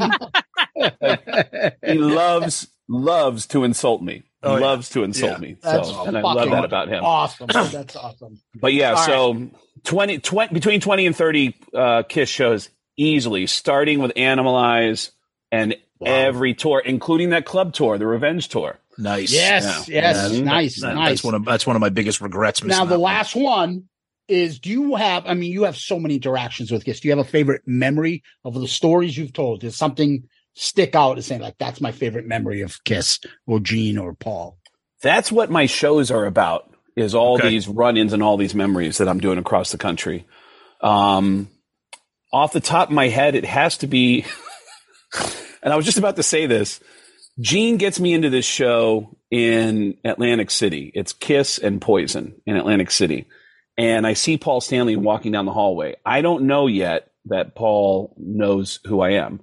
And Paul's in full makeup, getting ready to go on stage. And, and I'm just standing in the hallway and I went, Go get him, buddy. And Paul looks at me and walks by and then stops and goes,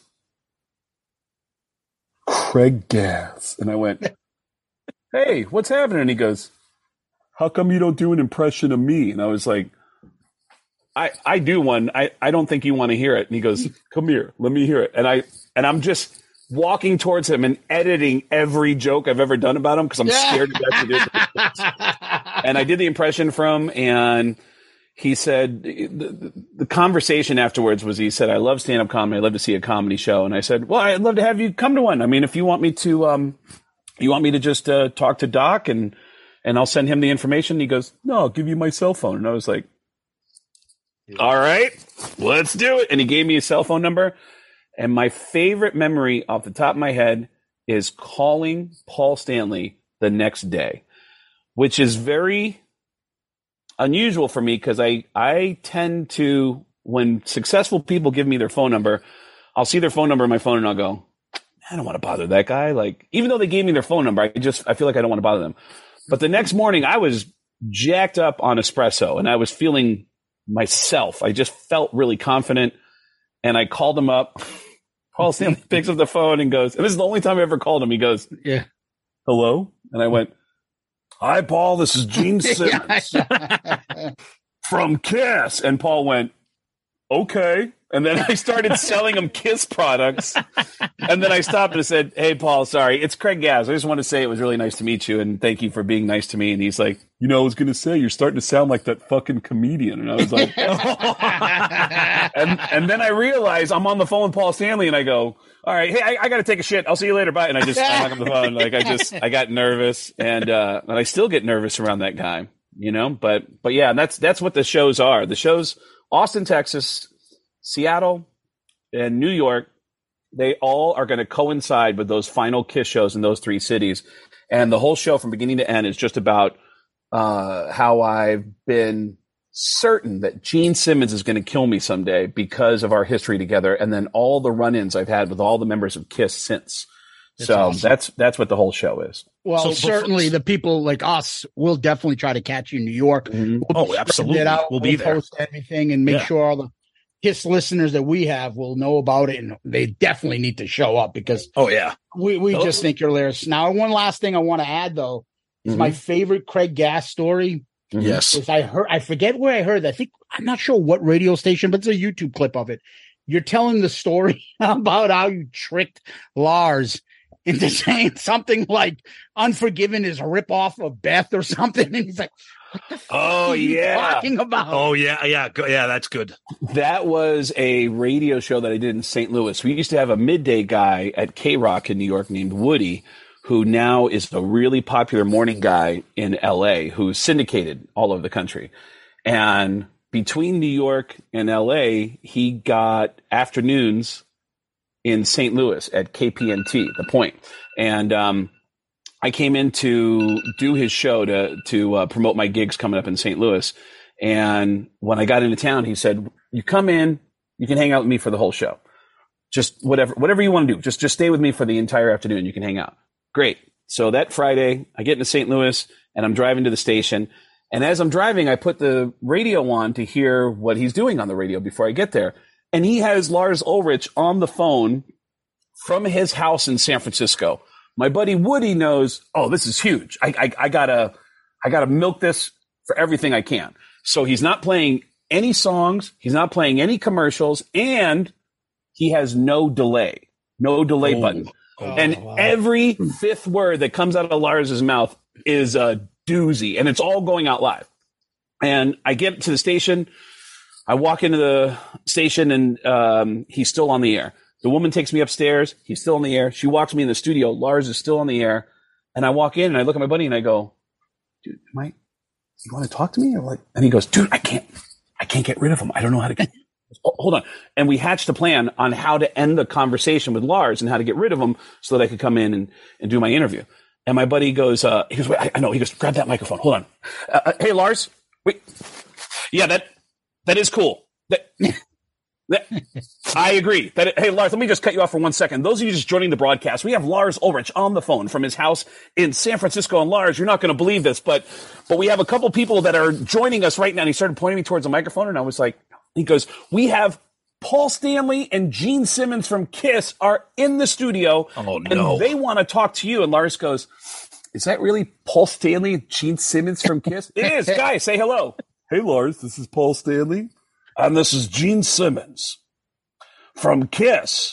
and I'm going to get right to the point, Lars. A lot of people steal from Kiss. You mm. know it. I know it. Everybody knows it. But on the new Metallica record, I think you've gone a little too far. And I'll give you a perfect example. I want you to name one song on the new Metallica record that is completely original. And Lars goes, think all the songs are pretty original. Right. But if you had to pick one song, what would it be? And he goes, if I had to pick one song, it'd probably be, and he gave me a song title and I said, that's a great song, Lars. But I'm going to be honest with you. I liked it a lot better the first time I heard it when it was called Beth. And he goes, Beth? How the fuck do you hear Beth in the middle of a Metallica song? And he started arguing with a fake Paul Stanley and a fake Gene Simmons. And my buddy Woody goes, "Hey guys, we're just just, just stop you guys for one second. Uh, Lars, we have a talk radio station next door in the next studio, and they have a movie critic that comes in every Friday to do movie reviews for upcoming releases, and they always have." Movie stars in the studio to promote these new releases, and they actually have Christopher Walken in the studio. He wanted to say hello. Can we have him say hello? And he goes, "Is that really Christopher Walken?" it is, Lars. I love Metallica because I love cocaine. I love cocaine. And he started talking to a fake Paul, uh, Christopher Walken, still arguing with a fake Paul Stanley, fake Gene Simmons. At one point, I was Phil Anselmo because they were having a little bit of a beef back then. Hey, Lars, check it out. Fuck it, A. And then he was arguing with a fake Phil Anselmo. And then Woody goes, Hey, you're not going to believe this, Lars. Sam Kinison just walked in the studio and wants to say hello. And I go, Hey, Lars, I don't know if you remember this, but on the Master of Puppets tour, I left some cocaine on your bus and you never gave it back. Oh! and Lars goes, Didn't that guy die like 10 years ago? And they go, Yeah, it's really weird. And then Woody goes, Hey, I'm sorry, uh, Lars, we're just messing you. This is our comedian friend, Craig Gass. And he just wanted to say hello. He's a big fan of yours. And Lars goes, Dude, so are you going to be in St. Louis when we get there? And I said, No, I don't live in St. Louis. I- live in New York. I will not be here. And he said, Well, fuck, anytime you want to come out to a Metallica show, I'd love to hang out with you. And I was like, I'd love to hang out with you too, man. I love you. I'm a huge fan of yours. And I thought that was it. a week later, I go home. I go back in the studio to do uh, Howard's show again, and Gary, our producer, said, Hey, I got a, a really funny story. So, uh, well, uh, uh, apparently, one of the guys in Metallica is trying to get in touch with you, man. Fucking, you got to call this phone number, man. You got to call this guy from Elektra Records. and I called this guy to Elektra Records, and the guy said, "I don't know who you are, but uh, Lars wanted me to call you. Uh, we're doing a promotion coming up in a few weeks in Denver, Colorado, where Lars is doing this thing called Late Night with Lars, where he's going to take over this radio station, KBPI in in Denver." And we're going to syndicate it to 20 markets, and it's a it's just a big promotion for the new album St. Anger at the time, and I guess you do voices. And Lars told me to call you because he wants to buy you a plane ticket and have you co-host with him. How fucking awesome is that? Sight unseen, he got me a plane ticket. I flew into Denver, and that started that relationship where this amazing moment happened where uh, Lars introduced me to his band. You know, my family is deaf, and Lars Oh, no. walks me and goes, "Hey, man, this is Craig." This is the guy who does all the voices, and check it out. His whole family is retarded. I go, Oh, oh Jesus. Christ. Jesus Christ, dude! My family, Oh, yeah, you're, you're fucking my story up. Yeah, yeah. It's it was a, a wonderful miscommunication. Oh, man. Yeah, yeah, dude. I'm excited, these- man. The it's it's the musicians that are coming to the shows in Austin, Seattle, and New York is what's making this even more exciting. But beginning to end, it's all Kiss stories from beginning to end awesome. with other comedians that have already hit me up asking if they can do it too. I know That's you had awesome. a comedian friend of mine on your show recently that took me on tour. Russell Peters let me. Oh, yeah. Love Love. Russell. Yep. Yep. Russell took me on my first arena tour in Australia, New Zealand, and uh, these shows are are in small venues, so they're definitely selling out. Austin, October 28th, I believe. Seattle, November 5th, and then New York City, the day before the final Kiss shows and the day after the final Kiss shows. All the info is at getgass.com. Get gas with two S's. Two S's, yeah. Dot com and uh, yeah, I will see you guys in New York City. I can't wait. I mean, it's and it's kind of it's a weird thing. It's a weird thing knowing this really absolutely is the end. You know, Yeah. It's I a agree. weird thing. So I know Tom has one last thing. Yeah. Before before we go, I, I just for our listeners that might not be familiar with you, that may not have been on a cruise, that may not have heard this. I never get tired of this story, so this will be a good way to kind of wrap up the. And please tell me and our listeners the cruise story where you were asked to do an announcement. my first Kiss cruise that I ever did, I got in a lot of trouble. Yes, I met this girl, really nice girl who was the cruise director, very upbeat, uh, very peppy. She's the Julie McCoy of the Kiss Cruise. And when she realized that I was the comedian, she was like, Oh my God, you're Craig. You're the comedian that does the voices with the family guy. And oh my God, do you want to do a funny announcement on the ship tomorrow morning? And I went, Oh, fuck yes. Like, let me ask you a question. If I do an announcement, who's going to hear the announcement? And she goes, Well, if you want, we can flip a switch and it'll get piped into every cabin. And I went, Flip that switch. I know exactly what I want everyone to wake up to tomorrow morning. The next morning, 3,000 of the biggest Kiss fans in the world woke up to Bing bong. Hey everybody, this is Paul Stanley, and this is Gene Simmons from Kiss. And we have a very important announcement. Do not panic. We have a very important announcement about the Kiss cruise. At that moment, my friends walking around the Kiss cruise said that all the fans had stopped, were looking up at the speakers and smiling until the next words that came out of my mouth. We've just hit an iceberg. Now, keep in mind, when I said we've just hit an iceberg, we're in the middle of the fucking Bahamas. There's no reason for you as an intelligent person to go, the ship's going down! The ship's going down! We're in the Bahamas. But do not panic because Kiss is going to take care of everybody. We actually have three packages to get you off the ship. First, we have the platinum package, $5,000. We'll put you in a life raft and you have your own private photo taken with Kiss. then we have the diamond package. Isn't that right, Paul? That's right, the diamond package. For $10,000, where we throw you in the ocean with Tommy and Eric, and then Kiss floats by on a raft and do a private acoustic show in the ocean. Everything I said was stupid, but apparently a few passengers actually walked up to the employees and said, So Kiss is just going to charge us to get off the boat now? they believed it. They actually believed it. Fucking Yeah. fantastic, Craig. Truly, Love it. Love it. truly amazing. Yeah, man, I'm looking forward to seeing you guys out there too. So Good. It's kind of We'll weird. I mean, it's up. uh, again, it's it's uh, as a lifelong fan of the band, it's there's it's it's very surreal, but you Yeah, know that it's time. You know that Yeah. it's time. You see what happens to Springsteen. You see what happens to Steven Tyler, David Coverdale, on and on Yeah. and on. Ozzy, you know, Yeah. and you realize, God, yeah, this is it. You you got to go out on top and leave that memory. Of that's the thing. kicking ass. That's the thing. That's the thing we're so lucky about is that they're they're four healthy guys still Mhm. performing, and all all those all those legends you just named, they all either had to cancel their tours, cut their tours short, or Mhm. not even announce a tour because of health reasons. And you look Yep. at this, and yeah, it is surreal. I mean, I've been a, they've been a part of my life since I was five years old, and to think that you know in less than two months it's going to, for all intents and purposes, be over is it's, yeah, it's a it's a big deal for us, you know, for all the for all the shits and giggles we have about the band. They're they're a part of our life. So uh yeah, it's it's going to be good. But anyways, Craig, this has been fucking amazing, a blast, hilarious, is everything we wanted and more. So we can't thank you enough. Tell everybody again those three dates and locations of the Kiss theme tours, the Kiss theme shows that you're doing. First of all, I just want to say if any part of this conversation is making you sad, Kiss now has condolences cards. you can get condolence cards from Kiss. Go to deathihearyoucalling.com. deathihearyoucalling.com. Click on my cod piece and you can get your Kiss condolence card.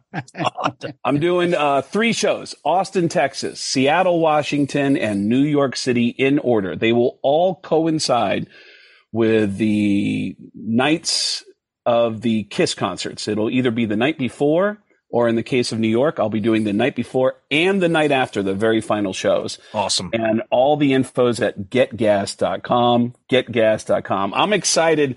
The, again, the amount of musicians that are hitting me up to go to these shows is already making this whole thing exciting. There's some Awesome. really, really obvious ones in Seattle. There's some really, really obvious ones in New York. And I can't wait to, can't wait to do it, man. This is going to be a lot of fun. So thanks for having Awesome. me on. Can't Well, wait, he- can't wait for it, Craig. Thank you so much. Appreciate every minute of this. It's been fucking hilarious. So congrats and looking forward to hopefully seeing you in New York City. We'll be there. Oh, I'll definitely see you guys in New York. Were you going to say something else, Zeus? No, I'm just going to say he's Craig Gass. You got to go catch his show if you're in the area. Specifically, when we're all going to be there in New York, go catch him. And uh Craig, thank you very much, man. We really Thank you appreciate it. guys. That was a blast. Thank you very much. Tom, Craig Gass, or Gene Simmons, or Paul Stanley, or Sam Kinison, whoever else you want to say that we just had on. Fucking awesome. Yeah, just an absolute riot. Obviously, the impressions are spot on and hilarious. I mean, we tried to not laugh over some of his jokes and shit, but sometimes it's it's not easy. But then just the stories, you know, his encounters with Paul and Gene, and the the story that almost had me pissing my pants was the thing with Lars at the end of the interview. I mean, that was fucking legendary right there. Just uh, he's just he's he's got a crazy sense of humor like us.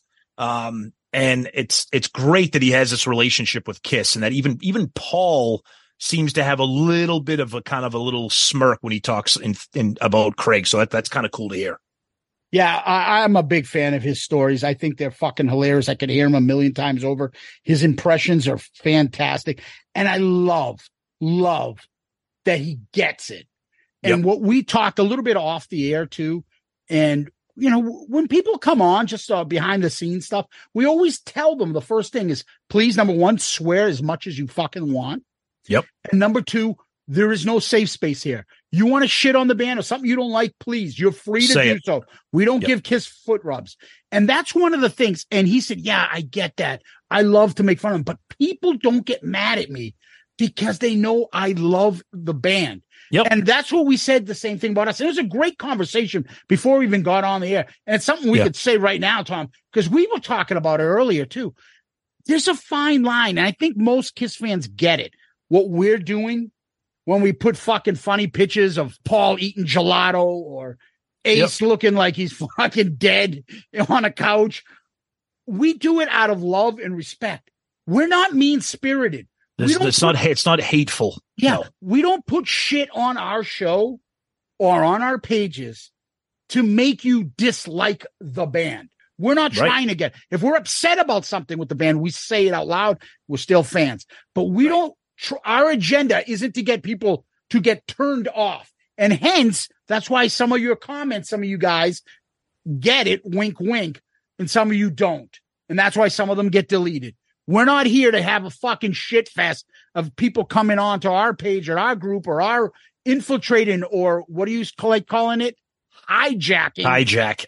our Yep. post in, in social media with stupid shit in the same old tired arguments of fucking Tommy shit or or Paul. It, it just it's gotten to the point where it's not fun. You're just trying to get people to not like Kiss and start trouble. If you like to do that shit, feel free to do it on your page. Guess what? We won't go there to comment on that shit. And if we are, then we open ourselves up to it. We want to have fun. And Craig, what he does, and I think what we do is have fun with this. Yeah, absolutely. There's a way. yeah, there's a fine line between having fun and making fun of Paul and his electric bike, Yeah. and and Gene doing this, and you know Eric doing that. But it's never it's never mean spirited. It's never hateful. And Zeus said it perfectly. It's never to get you to dislike the band. It's to get you to laugh at the band in a fun way, similar to what Craig does. Whether it's a roast or just a joke in general, that's what this is all about. Okay, we, we're not we're not here to get you to hate the band. We wouldn't be friggin' 250 episodes into this if we hated the band. Yeah, and the people that don't listen to the show are the ones that usually will comment, "Oh, I thought this people, I didn't realize people here are shitting on." Like they don't get it. Yeah, but that's the, the ones problem. that listen to us and the ones that see a Craig Gass show know that we're all fans. That's right. and they get it. And Yep. Craig is very good at at at hitting that sweet spot where it's poking fun, but in a funny, in kind kind of way, not in a mean spirited way. And he's Yep. just fantastic. So I will tell you this: we're not going to be around in fucking Arizona and in Seattle, wherever he's doing his other shows. But December, uh, November 30th show, we're going to try to make that Thursday before the final show. And if any people are sticking around after the final show, it looks like December 30 he has his other show. That's You right. guys should check that out. Yep. As this date approaches, I'm getting so fired up, not just for the actual concerts at Madison Square Garden, but for the the ultimate gathering. I mean, th- this could end up if this turns out right, if the weather cooperates in New York City, if everybody shows up, this could end up being the most epic fucking kiss weekend that we've ever had, including Creatures Fest and the cruises and everything. This is because this is an event where it's just about the band and the music. It's not a cruise. It's not dinner with Gene Simmons. It's not Creatures Fest. All of which were absolutely incredible, memorable, once in a lifetime experience. This is this is down to the down to the, the you know the brass tacks of the fucking band and the music. And I can't wait to see a lot of you guys. And I can't believe it's less than two months away. It's going to be fucking incredible. Absolutely. Tom, what we do next is we go to question of the week. You got one? Yeah, we got one from our good buddy Wes Beech of the Plasmatics. Yeah, Wes. He says, as the end of the road tour winds down to the final show, and knowing that it most likely won't be any former members of Kiss, who would be your dream band to open for them? Yeah, we, I mean, uh, it's, uh, and for those who haven't heard this, we've had this question before and we've talked about this. The way I look at it, my thing would be Bruce Kulick's band opening up with Todd Kerns, Brent Fitz, and Zach Throne. That But forget be, about that. Forget about that though. Okay. Think of a, what's a what's a band like a forget about a non-Kiss connected artist. Yeah, see, I got to think of a band, not that just previously opened for them because they're not going to open. So, like Bon Jovi is not going to open up for them. Uh, uh, Iron Maiden's not opening up for Kiss. What's a realistic band that would, could, or would? I got one for you. I love two of them. I'll give you two. Okay. And, uh, and that's the 90s bands, Stone Temple Pilots or, um, Alice in Chains Yeah. because they could Yeah. they could open up and that could be realistic. Yeah, I, I mean, I, I, when you say Bon Jovi, yeah, they wouldn't do it. I, I would like to look at it as forget about it. If forget whether or not this band may potentially be bigger than Kiss right now or in general. I would like to think that this would be that this this band would do this as a tribute and as an honor, as a sign of respect to Kiss. Fifty years, you're done. You're ending your show at Madison Square Garden. So I'm thinking of going way back to bands that opened up for them previously, like you said, Bon Jovi. Um, even even a band. I mean, I'm not a huge fan of them, but even way back in the '70s, like a band like Cheap Trick, like a band that maybe has some connection to the legacy of the early years of Kiss. And I don't know. I don't know if that. I mean, obviously, it's never going to happen. That's why I like when we do questions of the week, because 90 percent of the time it's Dreamville. Um, but I would like to see an established band, not an up and coming band, not Gene's son, not Paul's son, a band that has some connection to the legacy of Kiss. That's what I would like to see. Yeah, the way I look at it though is both Alice in Chains, Stone Temple Pilots open for Kiss. Correct. Both of Yes. them would could open up for them now, and they will accept that in a second. Um, the other one would maybe Pearl Jam if they ever decided to like swallow their pride and be like, yeah. we could fucking destroy Kiss as a concert. But but by the way, Paul did uh put out a tweet in on social media and admitted that his son's gonna open up for hi- for Kiss. Yeah. Uh, yeah. So that's out there now. It's public. And you probably heard a lot of you guys probably heard it here first when we were telling you guys that room, those rumors. And we got a lot of that info from you.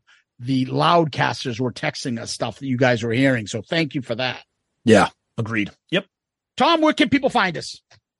Well, please go to our website, shoutitoutloudcast.com, shoutitoutloudcast.com. That's the best place to go. You get access to all of our episodes, the Shout Out Loudcast episodes, Dorm Damage, Album Review Crew, Zeppelin Chronicles, links to our Patreon, links to all of our social media pages, links to our merch, Amazon shopping, Patreon, everything is there and you can comment directly from the website. And when you do that, we get those in the form of an email and we read every email. And if you want to have a question of the week or be part of our upcoming mailbag episode, you can use the website to do that send us a question or use our email, which is shoutitoutloudcast at gmail.com. We read every single email. Yes, we get a lot. We're happy to, for that. And we read them all, but sometimes we can't get to all of them on the show.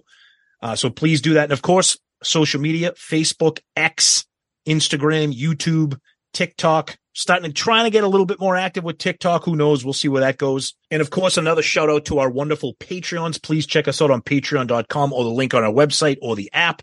And we always like to say that we are a proud member of the Pantheon podcast network of shows. Yeah, Tom, people can DM us on uh, Twitter. Oh, sorry, X, Facebook, Instagram, uh, wherever they find a, a possibility of DM us, feel free to do so. We accept them, not a problem.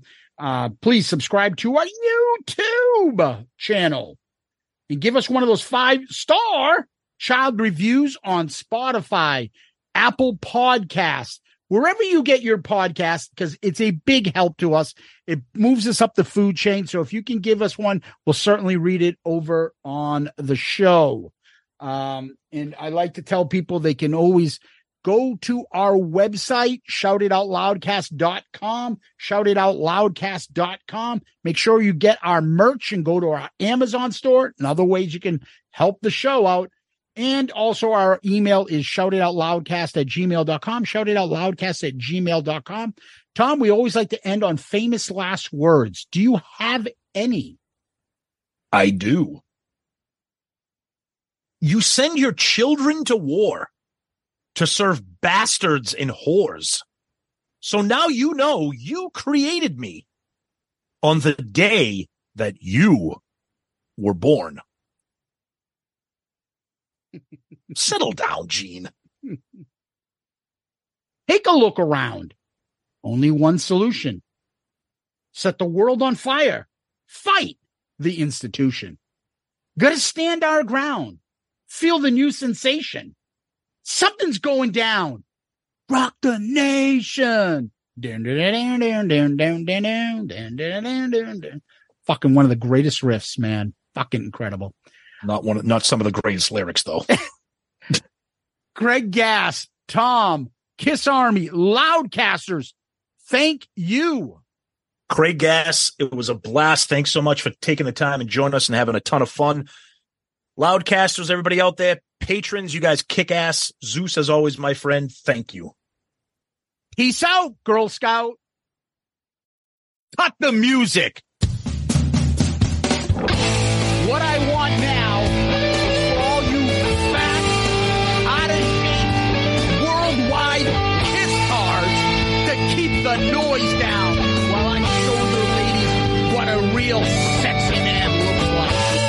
The music. Listen, all you people out there sitting on rented furniture, settle down.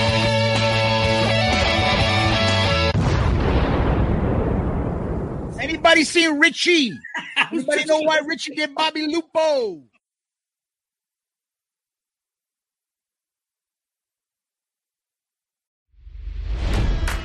It's NFL draft season, and that means it's time to start thinking about fantasy football. FantasyPoints.com features industry leading experts and prognosticators using proprietary hand charted data to help you score more fantasy points. FantasyPoints.com is the place to go for whatever kind of fantasy football you play. Whether you play fantasy football, daily fantasy sports, or do a little bit of everything, Fantasy Points has the meticulously researched content to guide you to victory. And why wait for the fall? Fantasy Points also covers the new spring football league, the UFL. Join the guru, John Hansen, Scott Barrett, Joe Dolan, and other massive names in the fantasy football universe with an exclusive offer. Use code Pantheon for 15% off any fantasy points package, including the all-in package with access to every article, tool, and data nugget that Fantasy Points has to offer.